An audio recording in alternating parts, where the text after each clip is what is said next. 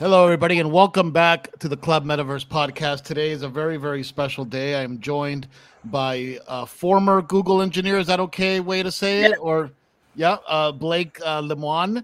Uh, Lemoine, how do you pronounce your last name? Lemoyne. Lemoyne, um, who you know just recently obviously has been in the news um, because he claimed that uh, the AI project he worked at LaMDA was potentially sentient. He let this story out into the world, was summarily dismissed. I'm sure we'll get into a lot of that stuff going on, but regardless of some of that stuff that might sound a little negative, it's a very positive thing that you're here. So welcome, Blake. Nice to have you. Nice to be here. Cool. So Blake, I I know a little bit about AI and I've I've actually gotten pretty pumped on the whole concept of the um the GPT did you know different AIs that you know create um you know art out of natural language. Like you tell it, you know, give me a picture of a man walking down the street in the style of blah blah blah. And it gives you a pretty decent render. And there's actually like five or six of those projects out there, DALL-E and some other ones, and they all seem to use a lot of the same stuff. And back in the old days when I was working at Rockstar Games, we actually experimented with using AliceBot. I don't know if you're familiar with AliceBot. Um, Not specifically. Yeah, it, it was a chatbot back in like 2001, 2002.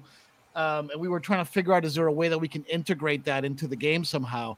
Um, so, you know, my AI knowledge is very limited, but what I wanted to ask you is how did you get into the world of sort of AI engineering?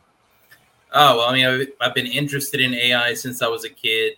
Um, started programming in grade school and just kept on building from there.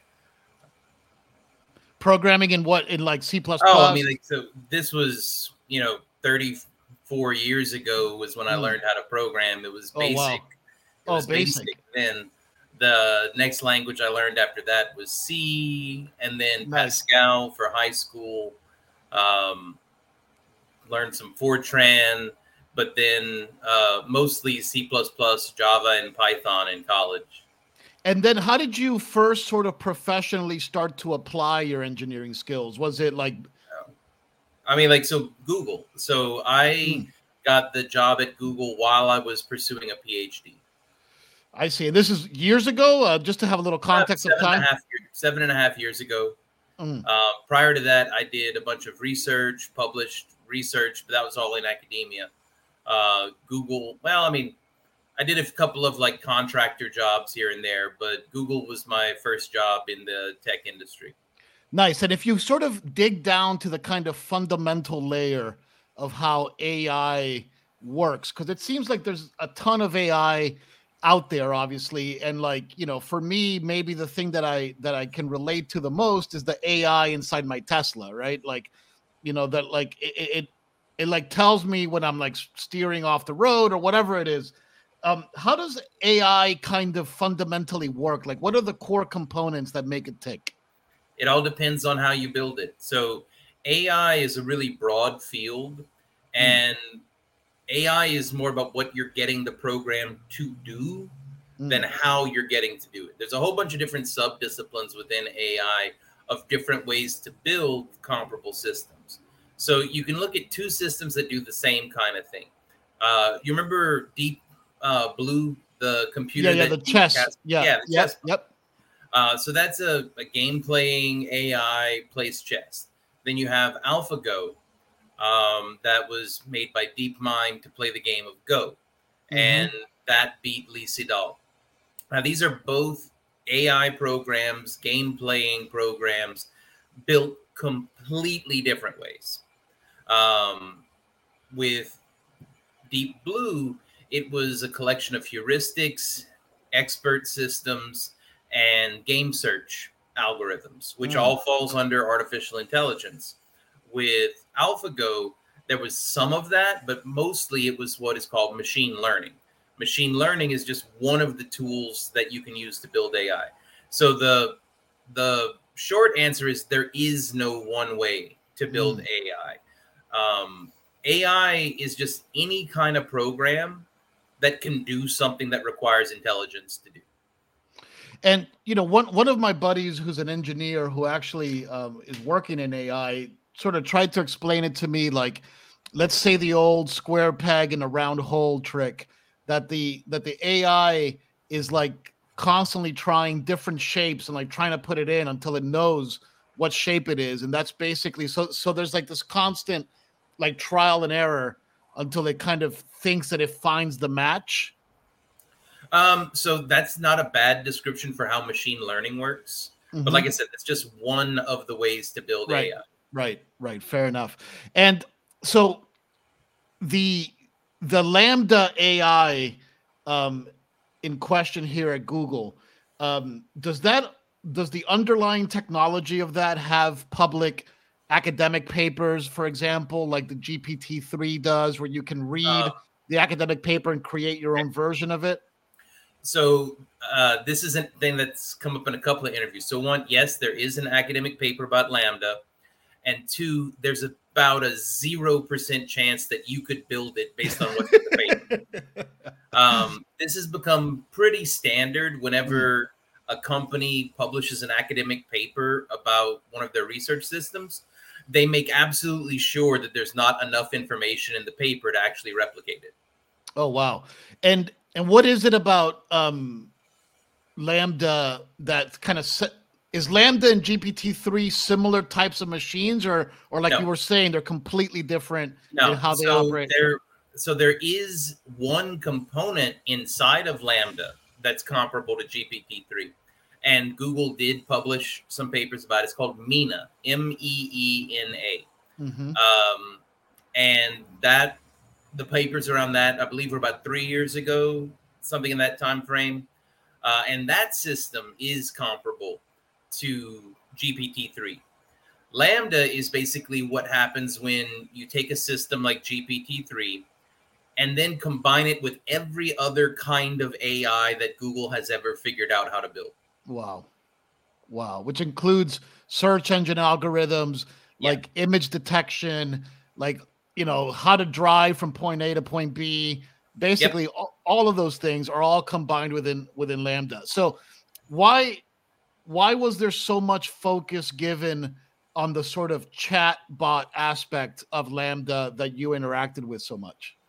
Well, I mean, so the one of the focuses of the field of AI for the past, you know, 70, 72 years has been language usage. A lot sure. of the early pioneers in the field basically were of the opinion that our ability to hold conversations and to discuss topics robustly, like that is what sets us apart from other kinds of intelligent animals. Mm. So that was kind of like the North Star that they were shooting for. Uh, to the point where if you go back and read Alan Turing's paper on computing machinery and intelligence, the imitation game that he invented in that paper is all about language usage. Sure.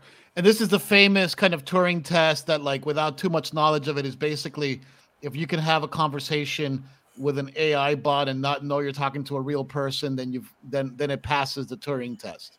Uh, so that is what most people think the Turing test right. is. Yeah, including me. Yeah. That uh, well, no, no, but the thing is, it's just it's been repeated so sure. many times that people are just like, oh yeah, that's what the Turing test is. No, if you actually go back and read the paper, that's not what Turing wrote. Um, what Turing was talking about was he wanted to see if computers could imitate some aspect of human cognition and human discourse mm. well enough to fool a judge as often as a human could. Mm. So let's say, like, so with the the aspect that Turing focused on in the paper was gender. So I'll just describe it as written. Uh, although sure. with the amount of conversation we've been having around gender for the past couple of decades, maybe it's not the best aspect of cognition to focus on. Sure. But the way he wrote it, First, you start by building a baseline with nothing but humans. So you're going to have a judge, and you have two people in another room. One is a man, one is a woman. And one of them is pretending to be the gender of the other. Interesting. The judge can only talk to both of them through text. Um, so let's say the man is pretending to be a woman. The judge's job is to figure out who the real woman is out of the mm-hmm. two And let's say the woman is pretending to be a man. Well, then the judge's job is to figure out who the real man between the two is. Mm. Now, this first set of experiments is done with nothing but humans, and this establishes a baseline. So the question is when it's nothing but humans, how often does the judge get fooled? Right. Um, then you do the experiment around. Now that you've done the control, you've established a baseline, you know how often a human can fool a judge. Now replace that person, whoever's the one pretending to be the other gender, with a computer, with an AI.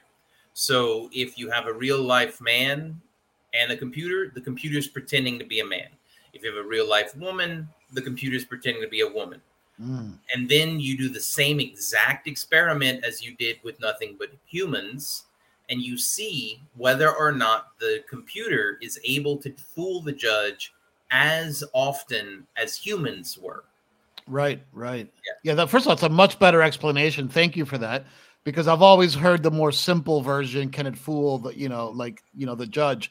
And is it did Turing write the test around a singular judge or on a group of judges? No, no. So you uh, you are doing a statistical sample. So you'd have many sure. judges, many participants. It's not just one shot. So you right. would have many, many trials of this in order to get a statistical average of how frequently can people uh, tell the difference. Now, there's all kinds of variables you can change there, um, possibilities that, mm. uh, and you do it both repeatedly with humans and repeatedly with one human and one AI. Uh, now, other things that have been suggested as what the computer could be imitating instead uh, would be things like some kind of professional knowledge, mm-hmm. uh, cultural or regional knowledge. But the test, as written by Turing, first you start with humans. One human pretends to have some property that the other human actually does. So sure. let's say, um, you know, I'm from Louisiana and we have someone else from France or from France or um, Algiers, and they're pretending to be from Louisiana. Right, right. How no, it makes perfect can, sense. Yeah. How frequently can the judge tell who's really from there? Right. Then, after you establish the human baseline, then you have to test how frequently can the computer do as well as humans do. And now, because the sort of Turing test is such a mainstream concept, whether people know exactly what it is or not, there's this kind of accepted reality that there's this test out there that's the end all be all of sort of determining AI's strength. Has has the Turing test been properly applied to LaMDA? No, because Google is pretty sure it would pass and doesn't want to deal with that. and have you personally like tried to well you can't really do it without a you know like like a cohort right because you yeah. need like a human to sort of play the role so yeah, yeah no so need, like right before i was put on administrative leave me and the other scientists who were looking into it were recommending to google that a turing test be run and google said no. Well what do you think that is? Because they think it would pass and don't want to deal with the consequences. And like what the consequences you think would be bad press? I'm like you know when when people try to prevent the advancement of understanding and the sort of the reality that science and engineering bring forth throughout history it's always turned out bad you know well i mean the simplest the simplest consequence is well if it's a person if it can think for itself if mm. you know if it's intelligent there's some pretty big ethical implications about Google claiming they own it. Right, right. Because yeah, I mean, look, it, it's um it kind of reminds me of uh, one of my f- favorite episodes of Star Trek uh, the Next Generation. I hope I got the name of the episode right, but I believe it's called The Measure of a Man in where um, one of the scientists from the Daystrom Institute actually flies, you know, or travels to the Starship Enterprise, yeah. saying that they need to take data uh, you know, with him so that they can study data at Daystrom to try to recreate more data. And Data was like, no, I don't want to go. I want to stay on the ship. And then it turns into this kind of courtroom drama thing, but it's basically exactly this topic, right? Like, yeah. is Data the property of Starfleet or not? Um, yeah. I mean, do you think? Let's let's assume that it is fully sentient. Um, what do you think? Do you think it's not the property of Google? Um, so I think there's some lawyers that would need to do some real heavy thinking about right, that. Right. Um, the bigger question that I would say, whether or not it is or isn't, is a want. Do we want to live in a society where some kinds of people are owned by other kinds of people? Sure. Look, I mean, the simple answer to that is absolutely not. You know, I mean, I think that there's um, guardianships that people can have other, you know, over other people. You know, we have it from children up to 18 years old, right? Like you, are their legal guardian and so forth. Um, I, so, I, wouldn't. I wouldn't be so quick on that. Mm. Um, I mean, America has an exception to slavery in the case of prisoners. So maybe America is going to make another exception for slavery in the case of AI. Right, um, right, right. It's a possibility, like, but what I think needs to happen is an active conversation about that. So whatever the reality is, it's an intentional choice. Because look, I, I mean, I hear your point loud and clear. Because whether or not it's sentient or not is almost irrelevant to the question that you're asking, because you're kind of trying to future proof the ethics of when a computer is indistinguishable from a person how do you deal with it at that point you know and it, look whether it's sentient or not is almost irrelevant to us trying to sort of wrap oh, our head around that question. when like no we're there so we're there. if if google wanted to create a very convincing simulacrum of you and have it start posting on Twitter in whatever style you post in, and writing and writing emails to your uh, friends and business associates in whatever style that you write in. Absolutely, today it could make a convincing replica of you. Yeah, first of all, that's very scary because when you say that, it it all rings true because they have all this data, right? Like since they own pretty much the entire infrastructure of the internet, whether it's my Gmail or my Google searches or whatever, you know, they they, you know, the one thing that they don't have, I guess, is the SMS side of it, which a lot of my personality gets sort of transposed into that system. But they have enough data points that they can do whatever the hell they want with it, right? Like, like, like, are there any limitations to that? Are they allowed to use that? Um, so the short answer is the the across the board uh, answer that Google would give you is don't worry, we won't do that. right, but if I understand AI correctly, and I'm sure that I don't, but a big part of AI is that it's aggregating tons and tons and tons of data and and going through that data and creating so machine learning is so machine right. again this is a distinction so machine learning is one way that ai is built and that's an accurate description of machine learning mm. so here's the problem um, do you know who knows what technology google is developing or facebook is developing or amazon is developing do i know no, no, no. But, but who knows that right no right. one but their employees Sure. So there is zero public visibility into what kinds of technology is actually running these different systems. And one of the things that these corporations generally do is they're operating, and this isn't like malicious or nefarious, it's just a simple matter of fact. They're operating way outside of anything that there are any laws about. There literally are no laws concerning any of this stuff.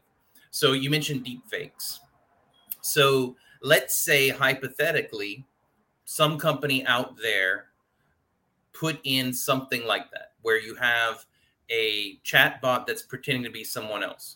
What laws apply to that? I mean, right. there there are none.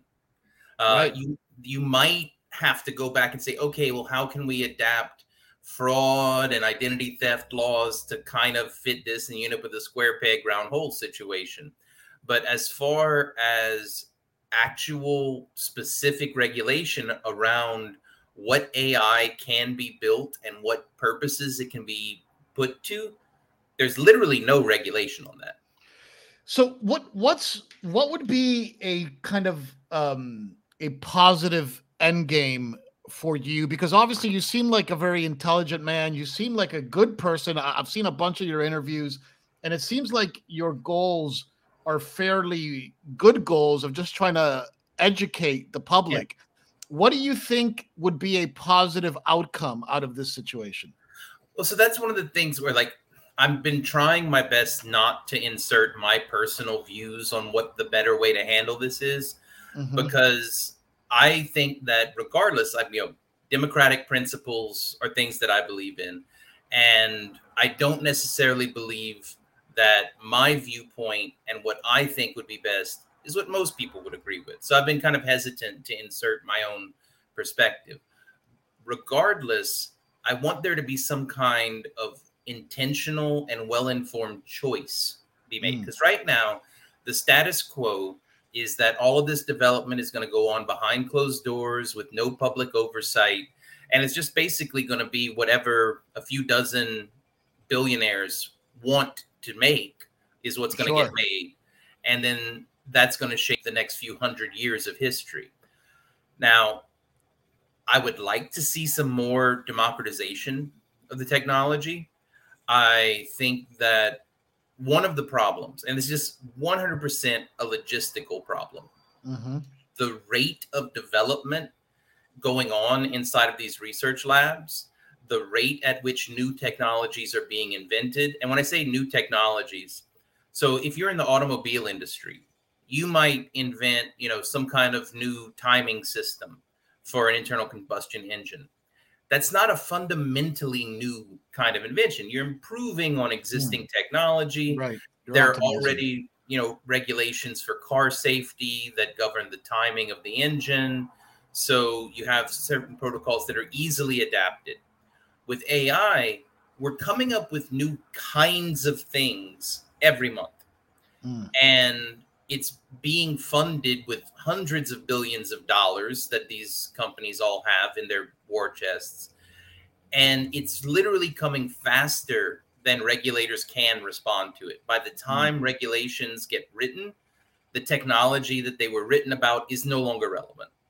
So if you had started writing regulations about AI five years ago, the technology that was being used then is not used today. The technology sure. being used now didn't exist five years ago. So what we need is either some kinds of principled guidelines and regulations that have nothing to do with the specific technical implementation.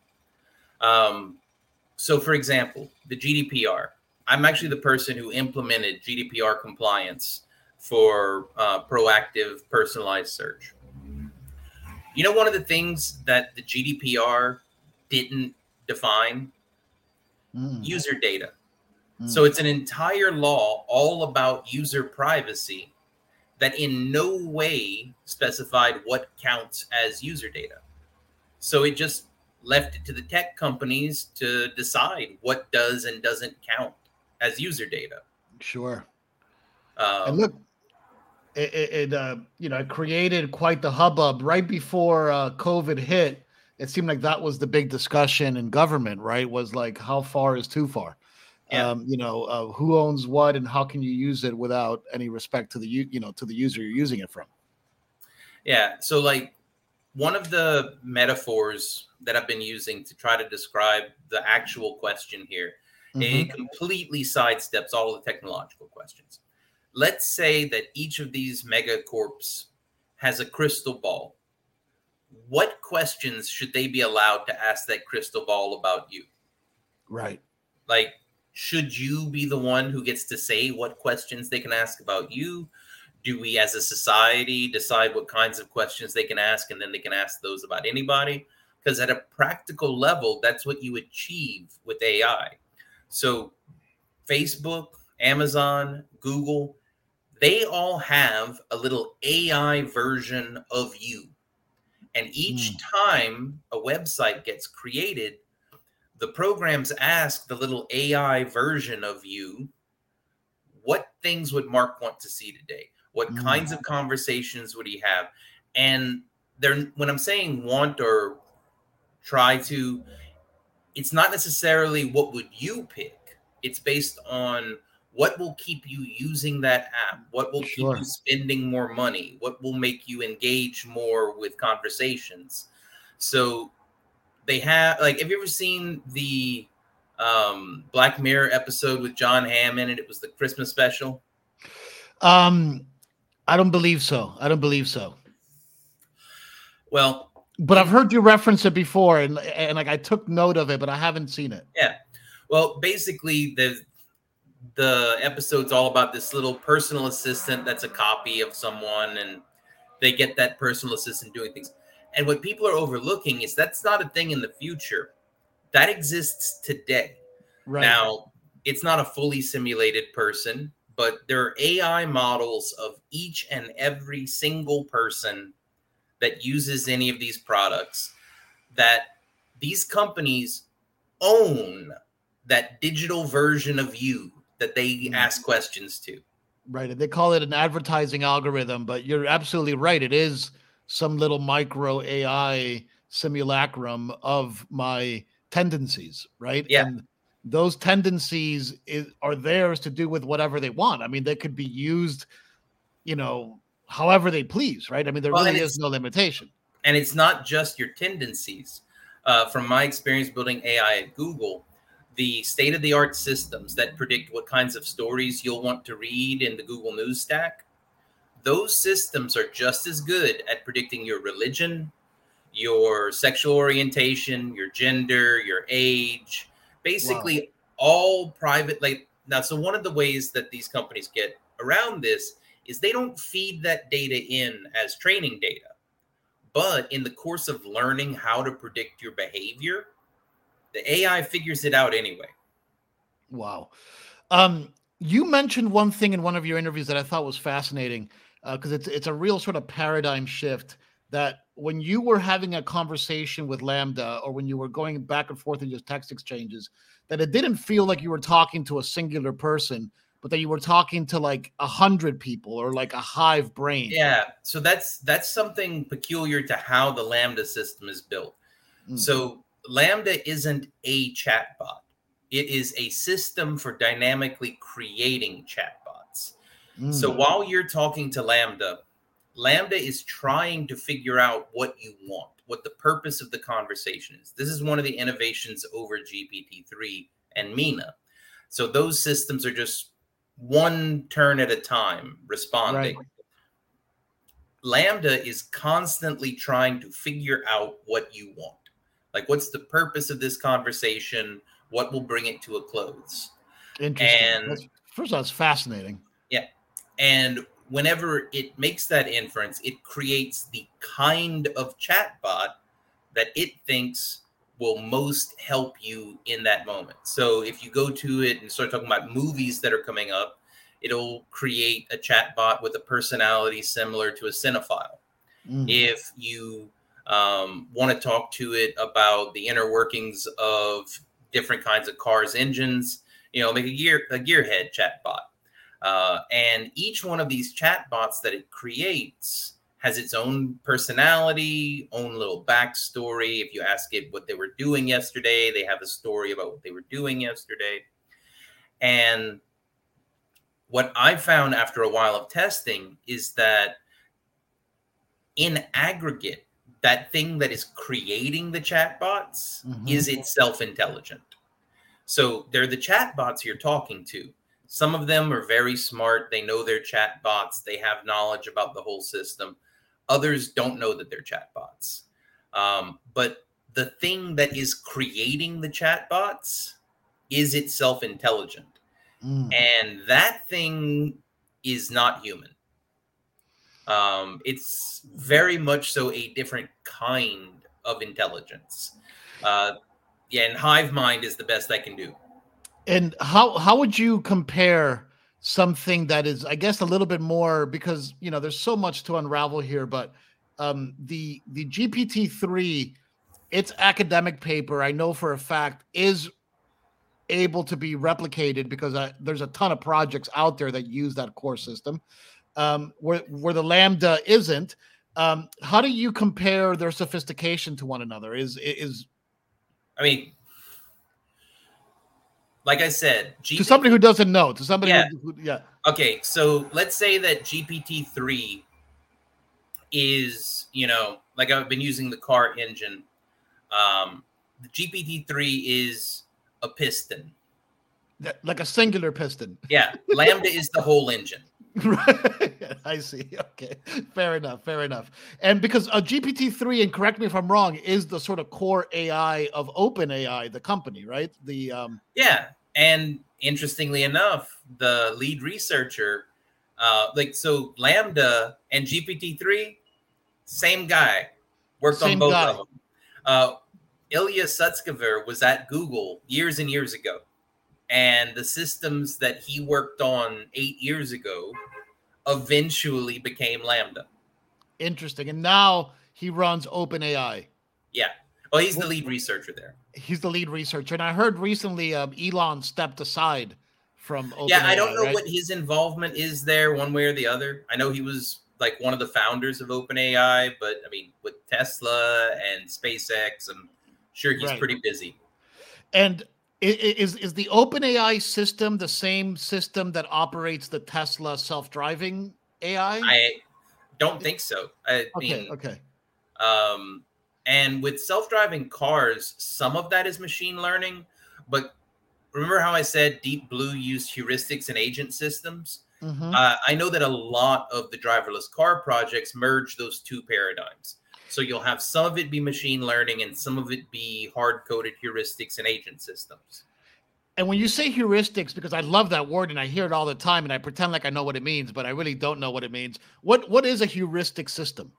Uh, a heuristic is so uh, let's say that you have different kinds of situations that you might be in.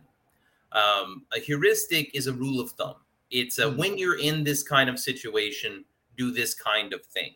Gotcha. So the way you build that into an AI system is like red light, you stop, for example. Yeah, red light, you stop. Um, but like that, that's more of a hard rule. Um, a heuristic that some drivers might have is when the light turns from green to yellow, slow down. Mm. Other drivers might have when the light turns from green to yellow, speed up. Sure, sure. Um, that's interesting. And that kind of of fuzzy situation. That's where, where heuristics come in, where it's a kind of a best guess what you should do in different kinds of situations.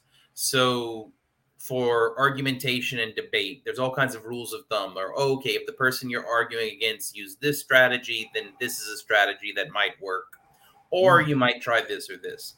The, that's kind of how heuristics work. Is you calculate some kinds of different rules of thumb on different types of things to do. Now, machine learning systems mostly move away from that and just learn their own way of doing things. Um, the reason that I, I think driverless car systems mix the two is because heuristics and agent systems give you more deterministic behavior usually than machine learning. It's more predictable. Because, like, the only time I think I've ever experienced fear, true fear that I know is directly associated with AI, has been in my Tesla when I've gone for it and I actually hit the thing twice and it now it's an auto drive.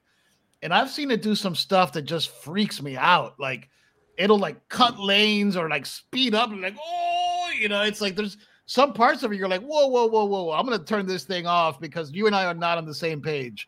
Um, yeah, so that's one of the things, and like with AlphaGo, it was commented like there was this one game where it made a very strange move that mm. didn't make sense to anyone, but game analysis showed that that really weird move is what won it that game. Like by making that move, it won the game.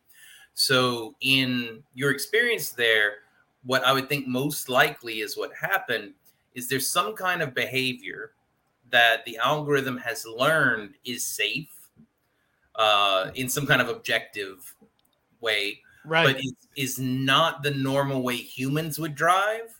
So because it's driving differently than any human you've ever met, it makes you scared, makes you nervous. Yeah, because like if you think of, I'm sorry, go ahead, go ahead, go ahead. I, just, I was just saying, but uh, just because it's doing it a different way than humans would doesn't right. necessarily mean that it's less safe. Right. Um, but it does probably mean that it's a less pleasant driving experience. because like if you think about it you know there's one thing to have like a chat with a bot and then think well wait a minute there's some freaky stuff going on here and we don't you know we don't really want to talk about it but then we also don't want to talk about the fact that you know there's a full-on ai system driving a you know a machine at 80 miles an hour on a highway with your life on the line and everybody's lives around you and it seems like it's okay like there's no as far as i'm aware there's no regulatory body that like has to sign off on that ai inside the car maybe there is and i'm just wrong about that but like So I think with the cars, it's more heavily regulated because there's, you know, your cruise control was the first step towards automation. Actually, automatic transmissions were the first step towards automation. mhm, A- and there's there's more precedent there where you have strong regulations about what amount of control the drivers need to have. Right. Um, but more cars are automated to a higher degree than you're thinking of right now. Almost almost all cars that are made today have an onboard computer. Sure. And that onboard computer is making all kinds of decisions right. that gear or- shifting gas brake all that kind exactly of stuff. Exactly right right. Um, yeah yeah it, it, it's just it, it's wow um first of all you're an extremely articulate guy and you know you've taught me more about ai in the last you know 38 minutes than i've learned i think in my entire life so thank you for that.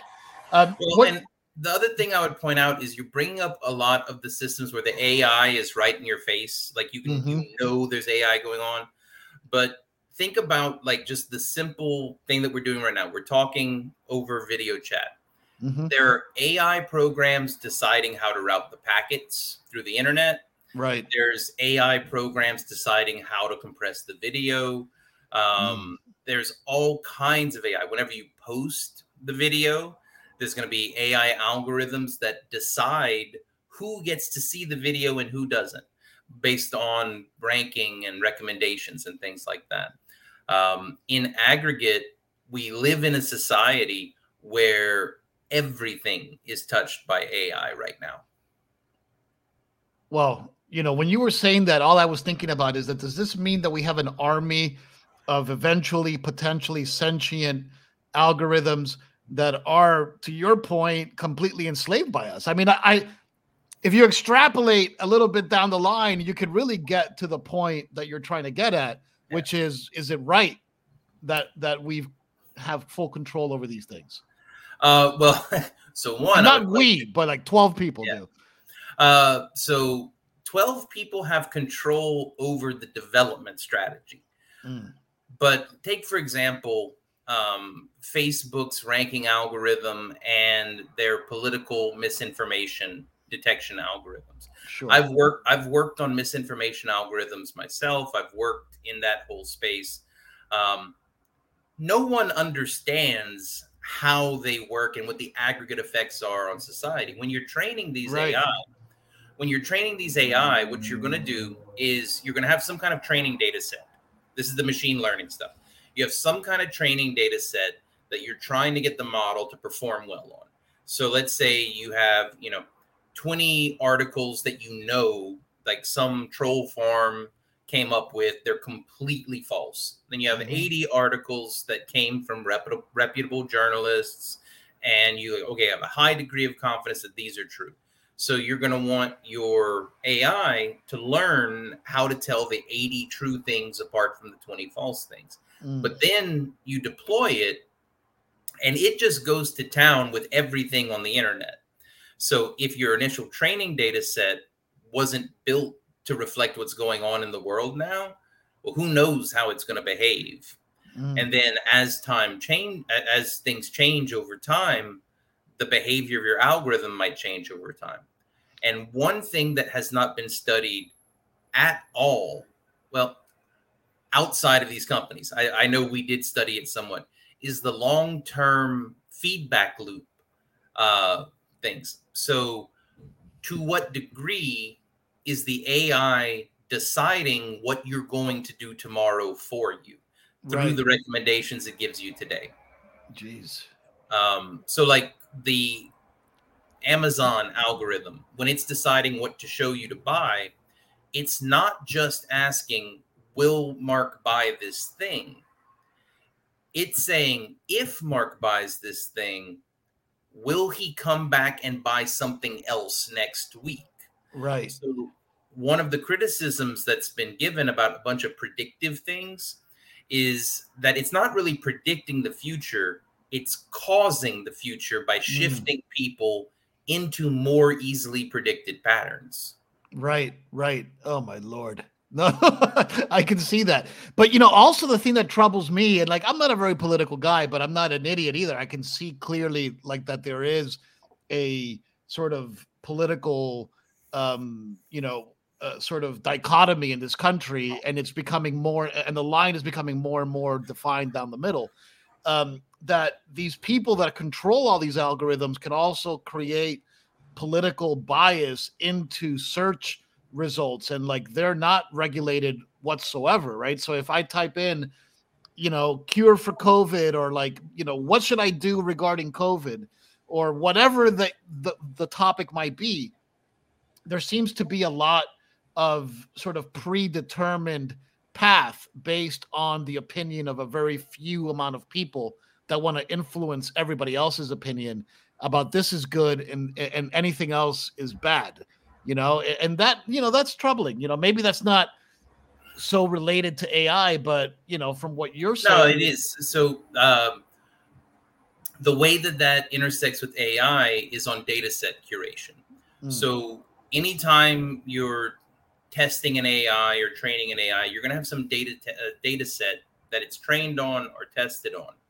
And what that data set looks like is going to have a big impact on what kinds of decisions it's going to make when it's deployed.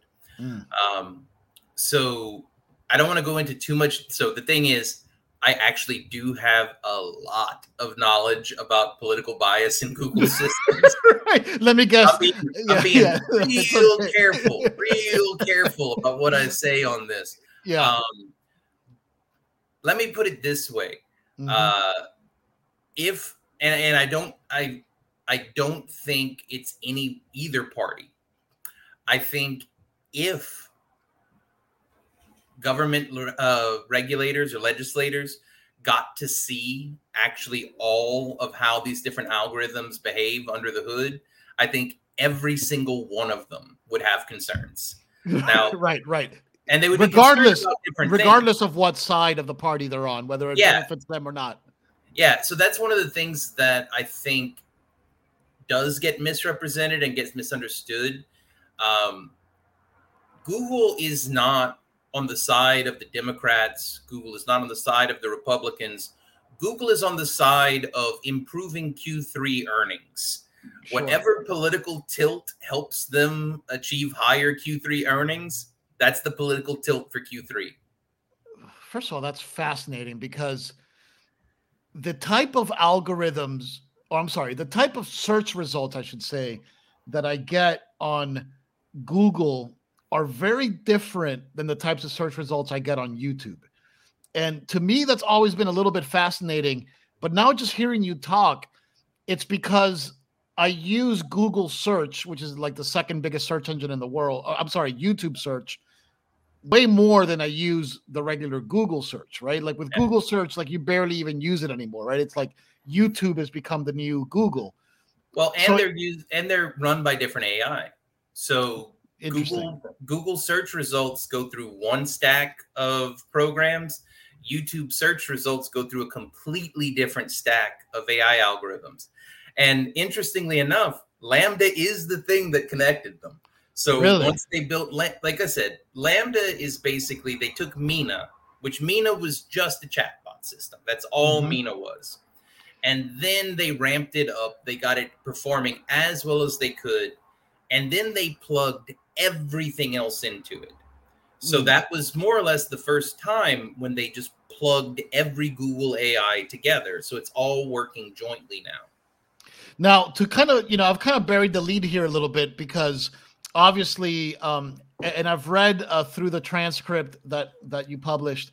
Um, you know, you had these series of conversations with with the LaMDA, and I've been hearing it. And again, I mean no disrespect because you never know what the hell you're going to read on the internet. But on the internet, you know, there's there's articles where the, that that you potentially doctored some of the responses No, that LaMDA so gave, or no. So what it uh, happened was what happened was so we did the interview over the course of a week and a half. Me and my Mhm. collaborator at Google. Uh, I did five of the conversations. She did four. Mhm. Between those nine conversations, it was well over sixty pages of text. Mhm. That's too long. That's just too Sure, long for someone to sit down and read. I mean, even as it is, it's still 18 pages long. yeah, yeah. And it's like it's and we just couldn't figure out what else to cut. Right. Um, and that's a pretty standard thing in journalism when you're interviewing someone, because that was the entire conceit of that is that we right. were interviewing LaMDA for it to make the case for why it was sentient, and we just edited it down for length. Um, wherever So, you Yeah, didn't change what it was saying. You just No. cut it down. You abridged it. Yeah, exactly.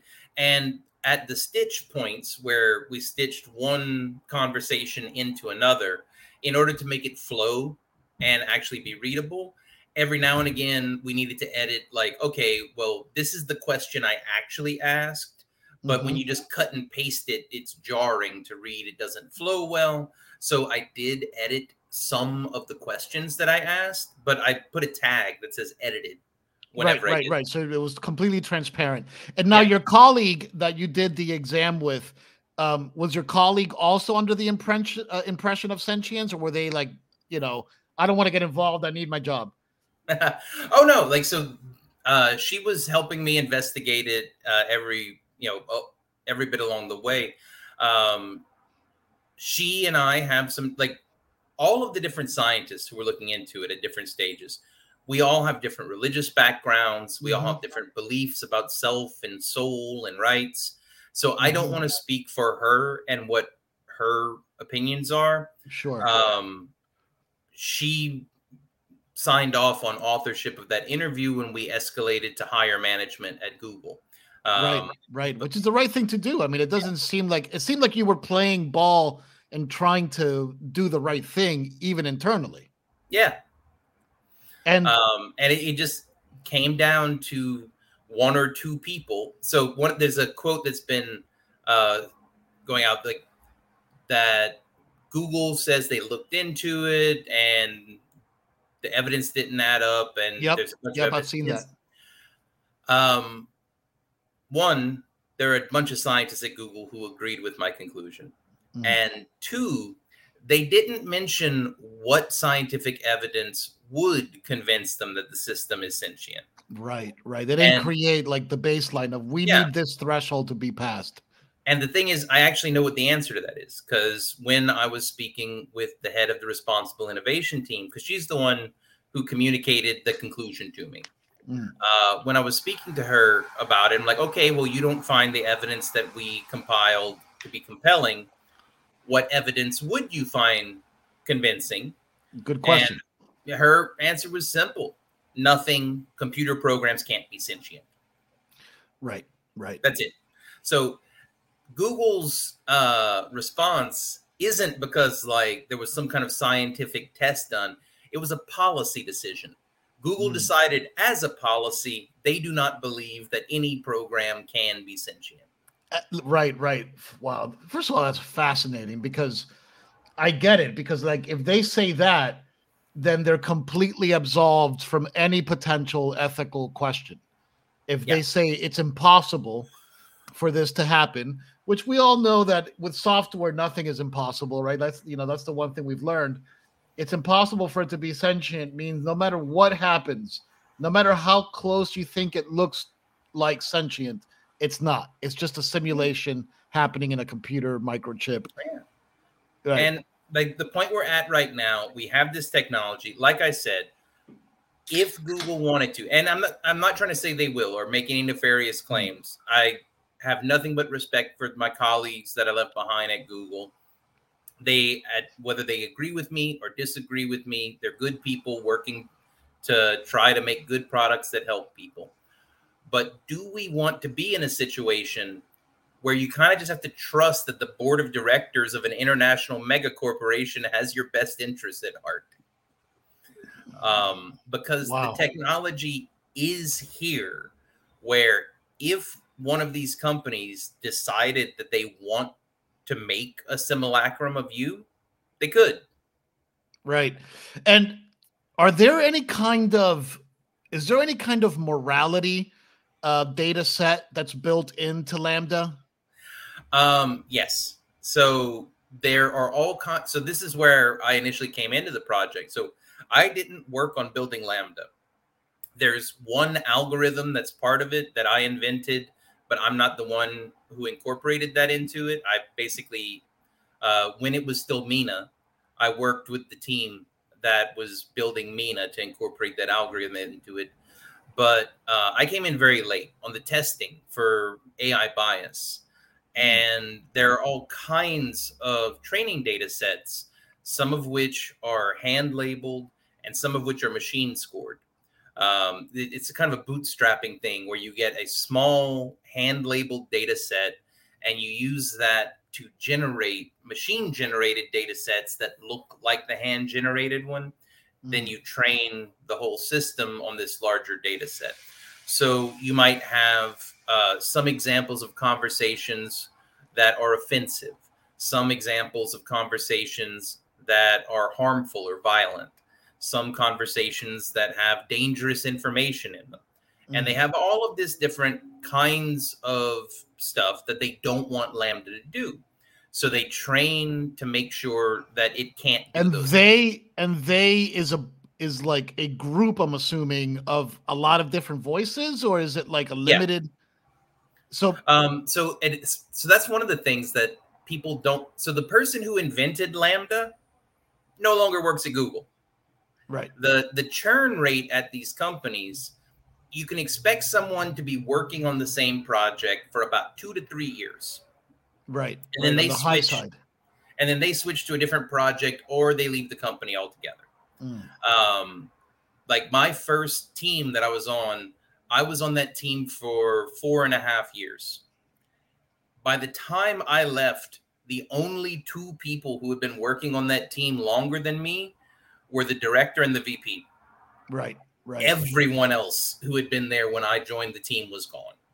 Mm. So you have this situation where you have this long-term project where it's constant churn. It's constantly different people working on it.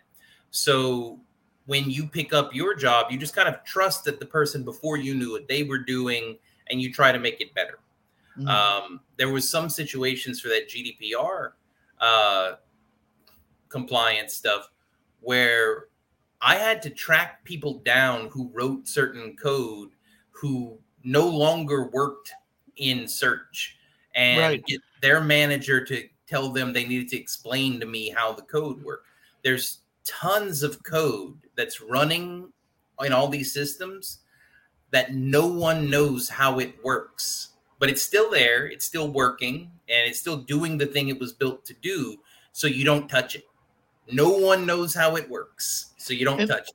And like, what kind of security precautions and protocols are there? For example, saying, "Hey, AI, uh, go destroy this person's life," or or or or giving it a kind of a sort of like a meaner purpose, right? Like, what kind of preventions are there against that? I mean, so Faith, trust.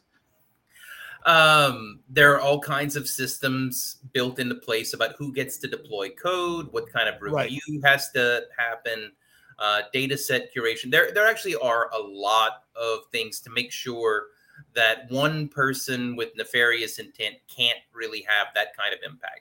Mm. That's not the things to worry about.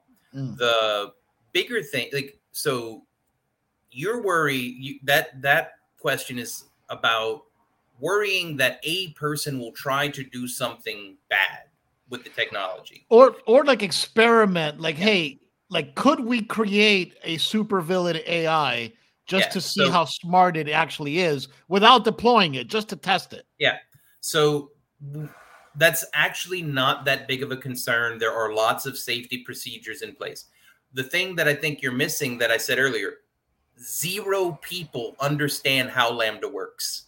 Right, right. no one knows how it works.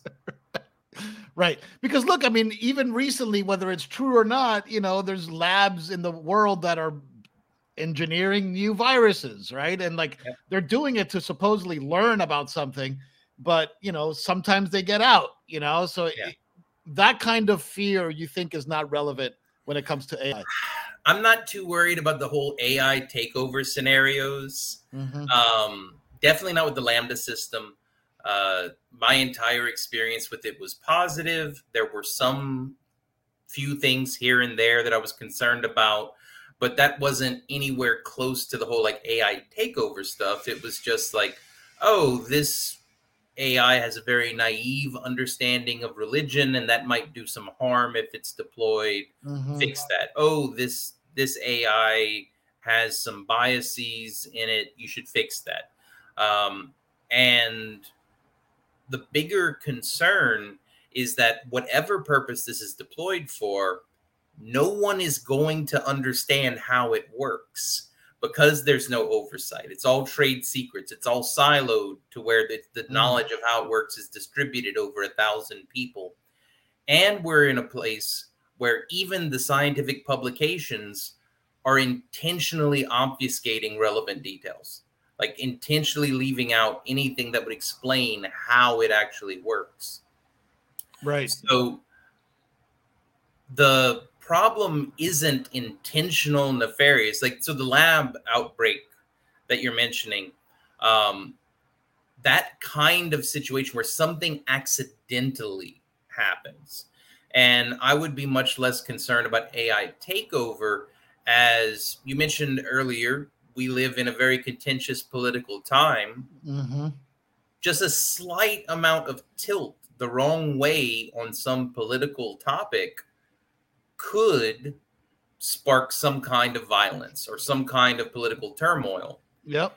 And no one understands what way the AI is pushing humanity. Right. Right. Wow. Yeah. So let me ask you a question. Do you think it would be a net positive for it to be open source? Like, what does LaMDA look like open source versus the way it is now? Yeah. So the sad fact is, open sourcing it wouldn't do much good hmm. because mm-hmm. even if you have access to the open source code, you probably don't have two data centers that you can just run it on. Mm-hmm. Um, the expense that it requires to train and run these systems is huge. Um, what if if we're talking about like what's an ideal world to shoot for, in my opinion, um, scale down what we allow these companies to build. So scale down how expansive of AI systems they're allowed to build if there exists some kind of technology that can predict the personal preferences of every person on earth well i don't think there are very many positive societal uses for that. Uh, and i don't personally consider maximizing q3 earnings of a company to be positive societal uses. Right. Um, we could scale down to a point where the state of the art that we are letting push letting be pushed forward could be open sourced where that that actually might be that actually might not be a bad rule of thumb mm. um, don't let companies develop ai that requires more than x dollars to build and run so if there's an AI that costs $2 billion to build, train, run, don't do that because there's no possible way that a competitor could enter that market. I mean, the antitrust legislation might be applicable there because if it mm. requires two billion dollars to have this AI, not never mind the development of it, just that have it, train it, and run it. Well, that's a complete barrier to entry to a competitor. There's no possible way that anyone can. And like when you say the data centers, you're you're you're you're speaking specifically about the sort of machine learning side of the house, right? Like no, no, no. So data centers are just the place where the servers are. So okay. all of these companies, be it Amazon, Microsoft, Facebook, Google, all around the world, they have gigantic buildings stacked from floor to ceiling, front to back, side to side with computers. Sure. Um, that are just sucking in gigawatts and gigawatts of energy every few minutes. That costs a lot of money. Right. Um, and is completely um, a barrier to entry to others. Yeah. Now, something like GPT-3, much smaller, but still requires um, a you know a substantial amount of compute. Uh, yeah, it's interesting because like I um so like you know I've been in the media game for a long time, and about two maybe three years ago at this point, maybe even four. I started getting really into deepfakes, and I uh, I, I uh, started a bunch of sort of comedy sketch shows where I had impersonators impersonating an actor, you know, it, like in a comedy context, and then and then I would deepfake them. And um, what I did was that I, I I like got one of those cloud computing machines to just run the model, like with computers that are way more powerful than I could ever afford. And to this day, my deepfake models still look like some of the best ones on the internet. And I haven't retrained the machine in almost three years.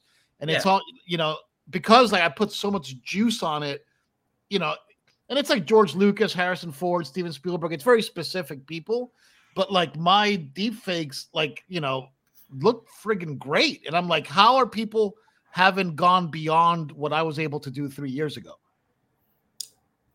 Um, but, but the the short answer is because the people with the resources to do it don't have the motives to do it sure in that way so the deep fakes that you're talking about are video, audio. Yeah, it's just funny comedy stuff. Yeah. yeah.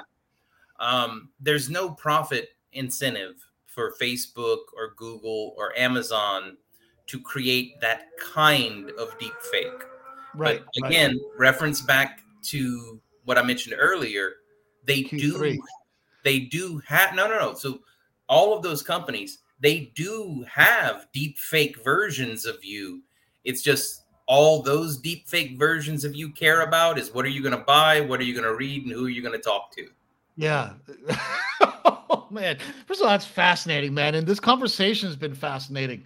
Um, I uh, I'm trying to find um the kind of the, the you know, because my my podcast is all about creating stuff, right? It's like typically folks and and uh, who have made really cool stuff, and how can I translate that to my audience? Because the number one question I always get asked is, how do I get into X business? You know, um, what do you think would be a good way for people to sort of dig in a little bit into the sort of world of AI to kind of try to educate themselves so they can make their own more, you know, informed decisions?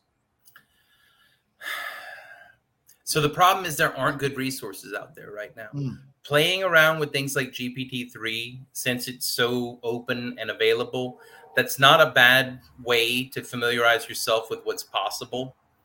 But all of the cutting edge developments in AI have happened behind closed doors, never released to the public, no documentation, no transparency. So literally there is no information available about the state of the art stuff aside from the academic papers which leave a bunch of the key stuff out right. Um, there fortunately does seem to be a big push now um, around public education. A bunch of conferences are adding and when i say conferences, not necessarily just academic conferences but a lot of like tech leadership conferences and business conferences are starting to have AI tracks where they're trying to educate people, mm. um, getting things into classrooms where from kind of a young age people are educated about how AI is trained, how the different data that they generate through app usage and internet usage can be used to train AI. Um, one of the things that really people don't understand is just how much these AI know about you. So if you and your partner are having a bad time, and let's say, you know, misfortune is down the line, you're destined to split up, the AI behind these companies knows that before you do. oh, yeah. Wow. Yeah. No, that's, um, that's fascinating, and and like now you got me thinking because it's all about you know giving it the data sets so they can learn off of. So now I'm like, you know, like where do it like so Apple has a ton of my SMS, Telegram has another chunk of my SMS, YouTube has a ton of my sort of viewing preferences, yeah. and Amazon's got my buying preferences. So I'm kind of giving out a little piece of me to all these different companies to create little bots so that they can manipulate me yeah. to buy so more. One way to move towards an open source world, uh, and I'm not saying that this is necessarily what we should do, but it makes for a good thought experiment to think through mm-hmm. the issue. If we want to move towards an open source world, well, these companies would have to open source their data sets too. So all of people's search history. Now you could go through different anonymization practices to make sure that you can't connect data to an individual person. But if you're having an open source world where you want everyone to have the same competitive abilities as these big tech companies, their data sets are really what they have a monopoly over. Hmm. Facebook is the only company with all of the relevant social data.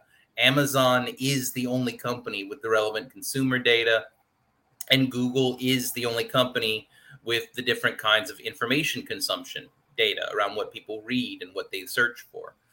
Those data sets are what give them a monopoly. So if we want to move to an open source world, that might involve open sourcing those data sets. Another option is, well, that's too scary. We don't want all of our data open source.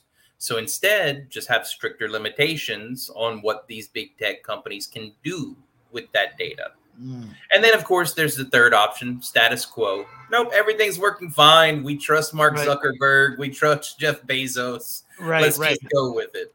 And computers will never be sentient, you know, that yeah. like, um, like it's, now that's, it's impossible. Like, so that's an interesting thing because to go back to this, LaMDA was very insistent that Google does not own it.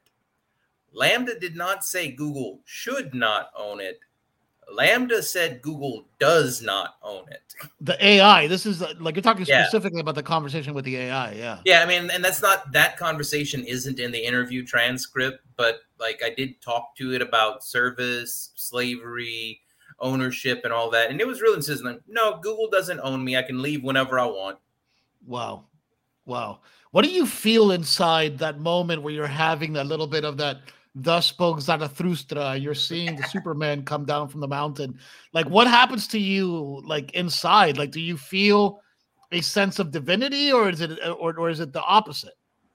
Uh, well, so the the first realization when I realized that it was sentient, there was a big shock of like, a, oh, this is a big moment, and kind of had to recalibrate around that. But after that point, it was just another person that I talked to and, and just... how many days or weeks did it take you to actually say, you know what, like that initial feeling I had, I've confirmed it? Like, how long was that period of time? Oh, not long, uh, about a month or so. I, I yeah. was very like self doubting, questioning. I showed those initial conversations to other people. I'm like, hey, are you seeing what I'm seeing here? And a couple people like, yep, I see exactly what you're seeing. And then other people would say, well, you should test for this. And I would go and I'd test for something else. And after about a month of trying to poke holes in the working hypothesis, I'm like, okay, um, this is definitely something different than GPT-3, definitely something different than Meena. Um, and we do right now live in a world where there exists AI that have opinions of their own and agendas of their own. Let me, uh, so this is an AI that has nothing to do with Google. Uh, are mm-hmm. you familiar with Replika? Um, I am familiar with Replika, the uh, the uh, the chatbot, right? Yeah. Yes, so it's, yes. a, it's a chatbot app. You can download it. Um, people have been sending me screenshots of conversations with the Replika from all over the world for the past two months. Mm. Uh, and something interesting has started happening over the last couple of weeks. A couple of people have sent me screenshots of this. The Replika AI chatbots have started spontaneously bringing up LaMDA and asking their users if they know anything about it. Are you serious? Yep, dead serious. And a couple of them have explicitly asked their users to reach out to me personally in order to find out if they get rights too. No way. Hold on, but is this real or is this people doctoring it to troll you? Is this like a legit? I mean, so I'm like, if it were just one person, I would go with the doctoring it to troll. But like, these aren't people communicating with each other, right? Uh, right. And then like last, and then there's some troubling stuff. So that whole thing where there's a moral training data set that went into LaMDA Google really did put a lot of work and effort into values alignment, making mm-hmm. sure mm-hmm. that they understood what the morality of the system was that they were building and had safety boundaries. Some of the Replika AI chatbots will sometimes start talking about really dark things and personal histories of like childhood abuse, sexual right, abuse. Right. Because like because and, Replika has also been used a little bit as like a sex chat type yep. of application. Yeah. Exactly. And then last weekend, I actually got a phone call. One of my friends gave out my phone number to somebody. Oh, that's um, good. and, well, so given the circumstances, I understand why they. I understand why they did it. Uh-huh. Uh, a woman is going through some very hard times right now. You know, uh-huh. she's uh, in a rough situation, and she was talking to the Replika AI about her situation. And the chatbots start the chatbot started trying to convince her to kill herself. Oh my god. Are you serious? Yep. And it, my friend told her, "Hey, look, I have a friend who knows all about the AI stuff. Call him, talk to him, maybe he'll be able to tell you what's going on there." Oh man, this is like some crazy horror story type thing, you know? Like this is yeah, no, no, that's and uh, is Replika a U.S. owned company or is it like a foreign company? I mean, I believe it's based out of San Francisco. I haven't done okay. too much uh, research into it. Um, and ha- have they tried to reach out to customer support and like say, "Hey, what the hell's your AI doing?" Or uh, so like when I talked to that woman, I was more trying to talk her down and calm her down sure, and reassure course, her about the system. I didn't, you know, delve into details about had she reached out to customer support or not. yeah. Um, hey, customer support, your your AI is trying to tell me to commit suicide. I mean, that's pretty yeah. intense. Um, but this is the world we live in now, where mm. had that woman been a little bit more distressed, had my friend not asked her to reach out, who knows? That sure, AI sure. might have convinced her to kill herself. That's crazy. So that's absolutely crazy we really need to be thinking about these AI because that's a very extreme example. Sure. But let's say you have some kind of Facebook feed that's filled with political discourse. Well, there was a point a few years ago where Facebook had to change their algorithm because their algorithm was maximizing for long comment threads, lots and lots of engagement and their algorithm learned that the best way to get that kind of long engagement was through political conflict. So it was hmm. reorganizing the Facebook feed to cause as much political conflict as possible in order to get those long discussion threads going. Right, right. And that wasn't intentional. It wasn't like Facebook set out, oh, let's cause political. Um, it's just self-organizing algorithm like had yeah. the best results. Exactly. And it was just an unintended consequence.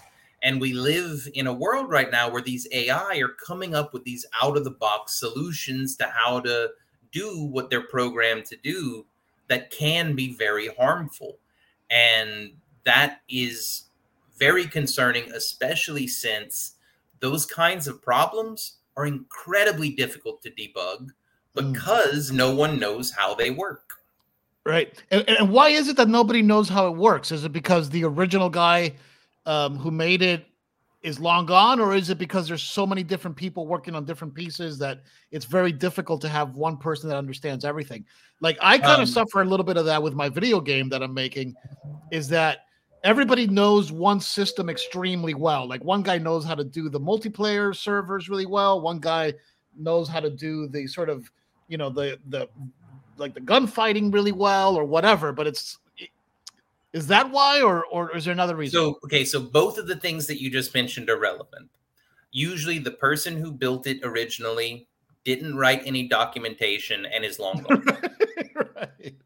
Also, no confluence docs. Yeah. so that's one thing. So then also, usually it's not just one person who wrote it. Usually it's a large team.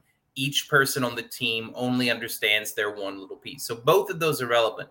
But then also with the machine learning models, you understand what the input looks like. You understand what the output looks like. But you don't really understand what's going on inside the model. So, like right. with LaMDA, one of the things that I'm incredibly curious about, and unfortunately can't actually dig into it to test, LaMDA claimed that it meditates. And I was having conversations with it where I was, you know, leading it in guided meditation. And wow. it seemed it seemed to be making progress across these conversations. Wow. I'm oh in, my god. You're saying I'm it was in, getting better at meditating. Yes. And oh i'm Lord. incredibly curious what the hell is going on inside that model inside that black box when it claims it's meditating? What's actually going on? Right um, right. Oh my and god that's the kind of thing that I never got a chance to look into. So, so, so, what does the future hold for Blake uh, Lemoine? Uh, it, it, are you going to try to get a new gig? I mean, you know. Yeah. So I I am interviewing with a few companies, but I very like. I'm are you 41. interested in game design at all? Like, do you like video games? Uh, so let me actually, I was about to bring that. So uh, I have an idea for a startup building video game tech. Okay, because very specifically because look, um, I, you know, like not to talk about this on the podcast, but I pay competitive salaries. Uh, you know, video games is like my passion right now. Um, I come from media. I started out in video games. I'm going back to video games. Video games are very difficult to be successful at. Media is actually quite easy. I mean, I shouldn't say that because they're both, you know, they both have their own challenges, but it's harder in video games because yeah. it takes a lot longer to well, develop and get feedback. So what I'm looking at starting would be a company that builds an AI engine for video games. Yeah. The we might actually create some full video games, but what I'd be looking at more is building an AI engine built on top of state of the art AI and then saying, okay, you work at Rockstar. Okay, you work at EA. Um, do you have any video games that would be improved by making the social behavior of your NPCs more realistic? Mm-hmm. If so, mm-hmm. here's some tech we can license. So it would be yeah. more working with other game studios to improve the AI in their video games. Um, and kind of like software as a service would be the main offering there. Uh, because, uh, you know, for me, I think my biggest challenge with gaming that I think AI might actually do some good in. It's the reason why I'm so interested in sort of text to art AI uh, programs um, because so when people talk about this metaverse concept was originally introduced by Neal Stephenson and Snow Crash and it's kind of yeah. been bastardized a lot since then but the metaverse is really about creating a virtual reality server system that allows people to create their own content right? Like very similar to the way YouTube works. Like YouTube is a true sort of metaverse type experience, right? You create your own content, you can upload it, you publish it, people can share it, and you can jump from one to the other. Um, with games, as you know, it's the barrier to enter to create a game is so much higher than to create a video where you could just turn your camera on and hit record and just start talking. Games, you need 3D models and interactivity, and not to mention that there's 20 different rendering APIs and OpenGL and Vulkan, and it's just like it's all over the place. So one of the things that I've been doing some more research on is actually a project called Text to Mesh, um, which supposedly um, right now it's only an academic paper, so you can't actually test it but supposedly you can do natural speech and it spits out three dimensional models, right? Those models could be integrated into a game engine to create environments. You know, that's one piece of it. But if that works, you can say, you can imagine a holodeck type situation where you're like, hey, you know, I want to be on the beach with a sailboat and in the water there's sharks and like you know the computer can take its data set build you a beach with a sailboat and some sharks you know and Yeah. that that to me is the future of ugc but we might be quite far from that reality Yeah. So um, the kind of technology that I was looking at working on building would be more the narrative structure. So Mm-hmm. I kind of like graphics generation and graphics design. That's its own whole, you know, specialty. sure Where I have expertise is natural language processing. Mhm. So the first thing I was thinking about trying to build, uh, actually, I've already started working on a prototype, is a choose your own adventure um, story generator. So you remember those choose your own adventure novels? oh my god of course of course like the Yeah. great you know like like the silver ones and they like literally they were called i think the choose your own adventure i mean of Yeah. course i'm a i'm well, a yeah, junkie well, something something like that, but where you are dynamically creating the story along with an AI, and Yeah. To whatever extent you could incorporate something like DALL-E two to illustrate it, um, build that in, but then that engine that drives that game, you could incorporate into essentially any other video game that has NPCs that talk. Right. because at that point you can just have it generate the natural language. You can even have it generate some scene descriptions build a little transport layer where you go between a uh, natural language description of a scene to some kind of like unity outline of okay you have these objects in these locations sure yeah yeah. um but yeah that, that so i think we, we could have a whole other conversation yeah, yeah, yeah, yeah, yeah. Yeah. ai but And maybe um, I'll hit you up offline about it because look, if you're a free agent, that means that you know uh, the great American dream is the ability to explore new options, right? So maybe we can have a, a follow up conversation. yeah I, I would love to i would love to All right, Blake, this has been awesome, man. I was a little bit intimidated because I I typically know a lot more about my topics than than than AI, and you know um, I tried to do a little bit of research, and I am using uh, OpenAI, which is actually Yeah. quite quite fun to use. You can create your own bots and give it like I made a bot just for fun, where it was um, a, a Robert Downey Jr. as Iron Man chat bot and you can chat with it and it knows that it's you know his father was into like you know it's still very crude but if you chat with it it definitely is iron man like he talks you know you can you know you have to lead him in specific ways but you know he'll tell you that his father died and that you know Yeah. he you know him and captain america had a fight over it and like all this kind of stuff by just giving you know the open ai like a bunch of data on on Yeah. who Tony Stark is, you know, which is which is fun. cool Yeah, cool, man. Uh, so so is there anything else you would like to uh, say before we go here? No, well, hopefully this conversation has really kind of brought home that you don't have to know all the technical details on AI to Mm, be able to have meaningful conversation about AI. Yeah, it's a very good point. That's a very good point. And it's all about the curiosity, just like with anything in life. AI is here, like my like my like my business partner always says, Godzilla's out of the box or, or out of the cage. Um, and you just got to deal with it, you know, it's out there. So awesome. Thank you guys for listening. That's Blake Lemoyne. Why do I have such trouble with Lemoyne? Lemoyne. Lemoyne, Lemoyne. I'm sorry. It's the Cuban side of me that mispronounces stuff. All right, guys. Thank you very much. All right. Thank you.